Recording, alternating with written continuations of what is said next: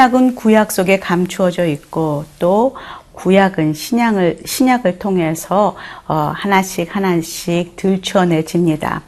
오래전 구약 속에서 예언했던 그 하나님의 그 말씀, 그리고 언약, 예언이 신약을 통해 성취되는 것을 우리는 볼 수가 있습니다. 특별히 미가서의 많은 부분에 그 미가의 예언들이 신약에 와서 정말로 성취되고 그대로 이루어지는 것을 우리는 목격합니다. 오늘도 그 예언의 말씀 속으로 들어가 보도록 하겠습니다.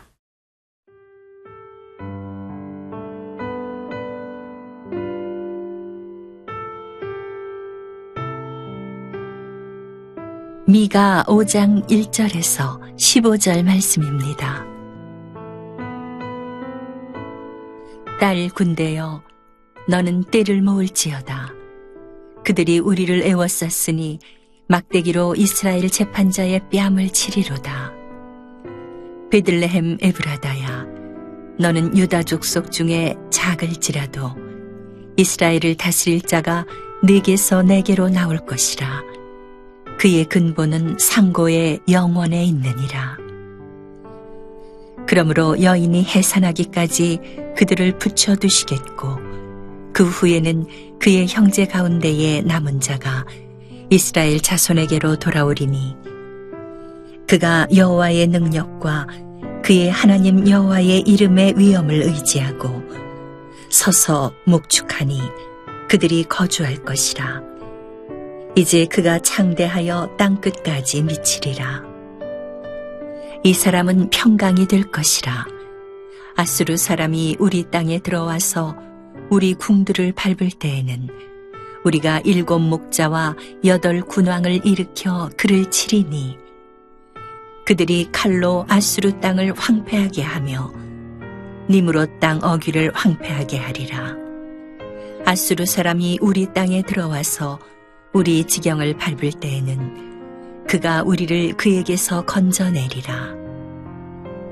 야곱의 남은 자는 많은 백성 가운데 있으리니 그들은 여호와께로부터 내리는 이슬 같고 풀위에 내리는 단비 같아서 사람을 기다리지 아니하며 인생을 기다리지 아니할 것이며 야곱의 남은 자는 여러 나라 가운데와 많은 백성 가운데에 있으리니 그들은 수풀의 짐승들 중에 사자 같고 양떼 중에 젊은 사자 같아서 만일 그가 지나간 즉 밟고 찢으리니 능히 구원할 자가 없을 것이라. 네 손이 네 대적들 위에 들려서 네 모든 원수를 진멸하기를 바라노라. 여호와께서 이르시되 그날에 이르러는 내가 네 군마를 네 가운데에서 멸절하며 네 병거를 부수며 네 땅의 성읍들을 멸하며 네 모든 견고한 성을 무너뜨릴 것이며 내가 또 복수를 네 손에서 끊으리니 내게 다시는 점쟁이가 없게 될 것이며 내가 네게 새긴 우상과 주상을 너희 가운데에서 멸절하리니 네가 내 손으로 만든 것을 다시는 섬기지 아니하리라. 내가 또 네 아세라 목상을 너희 가운데에서 빼버리고 네 성읍들을 멸할 것이며 내가 또 진노와 분노로 순종하지 아니한 나라에 갚으리라 하셨느니라. 예수님은 율법이나 선지자를 폐하러 오신 것이 아니라 완성하러 오셨다 말씀하십니다. 선지자 미가의 수백 년 전에 그 예언은 신약에서 구체적으로 하나하나 성취되고 있습니다. 그것으로 미가서는 또 유명합니다. 특별히 오실 메시아의 모습과 또 오시는 그 장소까지도 구체적으로 기록되고 있다는 것이죠. 오늘 2절 말씀을 한번 보도록 하겠습니다. 베들렘 에브라다야 너는 유다 족속 중에 작을지라도 이스라엘을 다스릴 자가 내게서 내게로 나올 것이라 그의 근본은 상고에 영원에 있느니라. 지금 미가야는 어, 그 당시에 우상 숭배하고 그리고 하나님을 멀리하는 그 유다 백성들에게 예언을 하다가 지금 자신도 모르게 미래의 일들을 어, 예언하고 있습니다. 특별히 그 장소를 어, 언급하고 있는데요. 베들레헴 에브라다라는 장소입니다. 그리고 우리는 다 압니다. 지금 그 장소가 바로 메시아 예수 그리스도께서 탄생하신 장소라는 것을 아마 미가는 몰랐을지도 모릅니다. 내가 왜 이 말을 하고 있지? 라고 생각했을지 모르지만 하나도 우연이 없이 하나님은 선지자 입술을 통해 그 앞으로 이루어질 일들을 어, 예고하시고 선포하시고 그리고 마침내 성취하시고 이루고 계시다는 것을 우리는 역사를 통해서 그리고 말씀을 통해서 깨닫게 됩니다. 베들레헴이라는 그 단어는 떡집이라는 그런 의미가 있습니다. 어, 하나님께서 이 세상에 생명의 떡으로 오셨는데 그 베들레헴이 그 떡집이라는 의미를 가지고 있다는 것도 참 의미가 있습니다. 한번 이것을 묵상해 봅니다. 왜 예수님께서는 그 많은 고을을 놔두고 많은 유명한 도시를 놔두고 왜 베들레헴을 선택해서 이 미가 앱스를 통해 그 장소를 어, 언급하고 있을까? 사실 베들레헴은 정말로 작은 도시요, 초라한 도시요, 그 기록되지도 않은 많은 사람들에게 잊혀진 그런 조그마한 도시입니다. 그런데 이 베들레헴을 어, 하나님께서 언급하시며 메시아 탄생을 말씀하시는 것은 무슨 이유일까라는 것을 생각해 봅니다. 예수님께서는 이 땅에 낮고 천한 그리고 소외된 자들을 위해서 오셨습니다. 바리새인들과 율법학자들이 가장 견딜 수 없었던 것이 왜 이렇게 낮고 천한 사람들과 그리고 어, 죄인들과 세리들과 함께 하는가 그것이 그들을 마음을 어렵게 했습니다. 하지만 베들레헴이란 그 장소를 선택하신 하나님은 이미 말씀하고 계십니다. 나는 메시아를 이 땅에 대단한 너희들이 기대하는 그 시대의 왕으로 보낼 것이 아니라 이렇게 낮고 천한 마국간에 가장 초란 베들레헴에 그 말이 길러지는 그곳에 그곳에 그 한 아기로 태어나게 하시는 하나님의 뜻이 있다는 것을 생각하게 됩니다. 그 당시 그 베들레헴에는 수많은 말들을 길렀다고 합니다. 예루살렘이나 그런 유명한 도시들은 말들이 냄새나고 하니까 그 근처의 위성 도시 같은 그런 베들레헴에 말들을 길러서 거긴 들어가기만 하면 말 냄새가 나는 그런 초라한 그곳. 그 메시아는 그곳에 탄생하셨다는 것이죠. 그리고 그는 그 가장 힘들고 어려운 마국간에 오신 그 예수님. 저는 저의 인생을 봐도 저의 인생에 가장 베들레헴 같았던 힘들고 어려웠던 제가 어, 고등학교 때 미국에 이민을 가서 미국의 작은 도시에서 가장 외롭고 힘들고 어려웠을 때 그곳에서 예수님을 만났습니다. 그리고 그곳에 저를 찾아오신 예수님을 만날 때에 마치 이 베들레헴에서 만난 메시아와 같은 그런 생명이 저에게 임했다는 것이죠. 슬픔 가운데 만난 메시아. 우리는 늘 우리의 고통과 슬픔 가운데 절망할 필요가 없습니다. 주님은 그 가운데 계시기 때문입니다. 우리가 많이 부르는 찬양 중에 하나님께로 더 가까이 갑니다. 라는 그런 찬양이 있습니다. 고통 가운데 계신 주님, 우리의 고통 가운데 낮고 천한 그 작은 고을 베들레헴 가운데 임하시는 주님을 지금 미가는 예언하고 있습니다. 그리고 그가 예언했던 대로 메시아는 예수 그리스도는 낮고 천한 그 베들레헴 마국간에서 탄생하십니다. 저와 여러분을 구원하시기 위해서.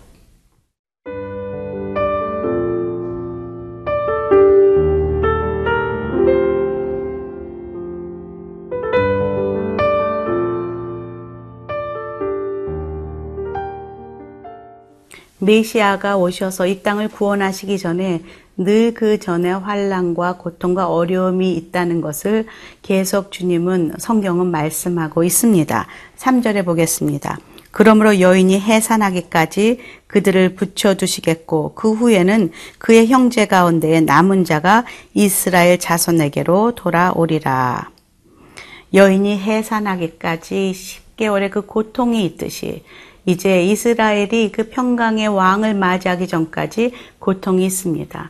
이 성경 말씀에는 늘 예언에 보면 그 시대에 앞서서 예언합니다.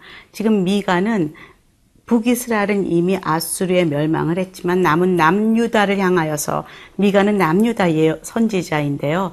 남유다의 그 백성들을 향하여 너희들이 바벨론에 이렇게 망하고 끌려갈 것이다라는 그런 경고의 예언의 메시지와 더불어 먼 미래에 예수님 다시 오시는 그날에 동일하게 이런 일들이 일어날 것이다. 라는 이 시대에 사는 우리들에게도 주시는 동일한 메시지가 이중으로 포함되어 있습니다. 지금 이 시대에 그 일이 일어나기 전에 남은 자들을 챙기시는 하나님을 보게 됩니다. 남은 자들은 이 당시의 남은 자들은 아마 그 바벨론에 끌려간 사람들일 것입니다. 그들은 다시 돌아와 이스라엘을 회복할 것이다 라는 의미를 가지고 있습니다. 예레미야서 24장 5절 7절에서 보면은 그 남은 자들을 어, 좋은 무화과로 이렇게 비유하고 있습니다. 유다가 멸망할 때에 끌려갔던 그 노예들이 아마 우리는 왜 재수가 없어서 끌려왔는가라고 절망했을지 모르지만 그 많은 똑똑하고 그리고 믿음 좋고 그리고 어그 나라를 위해 애썼던 사람들이 에스겔과 다니엘 같은 사람들이 끌려갈 때에 하나님께서는 후에 말씀하십니다. 예레미야서 24장 5절에서 7절 이스라엘 하나님 여호와께서 이와 같이 말씀하시느니라 내가 이곳에서 옮겨 갈대아인의 땅에 이르게 한 유다 포로를 이 좋은 무화과 같이 잘 돌볼 것이라 내가 그들을 돌아보아 좋게 하여 다시 이 땅으로 인도하여 세우고 헐지 아니하며 심고 뽑지 아니하겠고 내가 여호와인 줄 아는 마음을 그들에게 주어서 그들이 점심으로 내게 돌아오게 하리니 그들이 내 백성이 되겠고 나는 그들의 하나님이 되리라. 그들이 다시 남은 자가 되어서 하나님의 언약을 성취하는 자로 그렇게 영향력을 미치는 자로 서게 된다는 것이죠. 그래서 어, 지금 4절에 보니까 그가 여호와의 능력과 그의 여호와의 이름의 여호와의 이름의 위엄을 의지하고 서서 목축하니 그들이 거주할 것이라 이제 그가 창대하여 땅 끝까지 미치리라 라는 그 영향력을 이야기하고 있습니다. 마지막에 7절에 보니까 야곱의 남은 자는 많은 백성 가운데 있으리니 그들은 여호와께로부터 내린 이슬 같고 풀 위에 내리는 담비 같아서 사람을 기다리지 아니하며 인생을 기다리지 아니할 기다리지 아니할 것이며 남은 자들은 이렇게 이슬 같고 담비 같은 존재들입니다. 다시 돌아와서 나라를 세우고 영향력을 미칠 그 사람들 그 사람들은 지금 이 시대에도 동일하게 남은 자를 찾고 계시는 하나님의 마음을 모델로 보여주고 있다는 것이죠. 하나님께서는 이렇게 지금도 하나님을 바라보면서 하나님의 예언은 성취될 것이다. 그렇지만 주님이 다시 오는 그 전에 이렇게 고난이 있을지라도 믿음을 지키며 그 주님께서 다시 오심을 기다리며 살고 있는 그 남은 자들을 통하여서 하나님의 예언은 성취되고 구약의 말씀은 이루어진다는 것을 우리가 잊지 말아야 합니다. 하나님께서는 지금도 믿음으로 살고 있는 남은 자들을 찾고 계십니다. 저희는 어디에 속한 자인지요? 정말로 주님께서 이 시대에 찾고 있는 내가 다시 올 때 믿음을 보겠는가라고 물으시는데 믿음으로 살아가는 저와 여러분이 되기를 간절히 기도합니다. 함께 기도하겠습니다. 하나님, 이 미가의 말씀을 통해서 이 시대에 다시 주님이 메시아로 돌아오시는 그 재림의 날을 기다리는 것, 기다리고 소망합니다.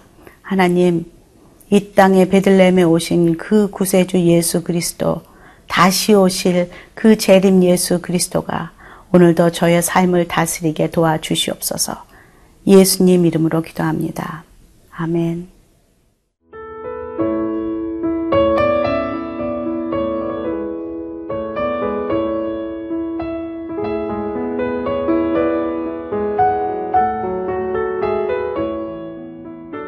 이 프로그램은 시청자 여러분의 소중한 후원으로 제작됩니다.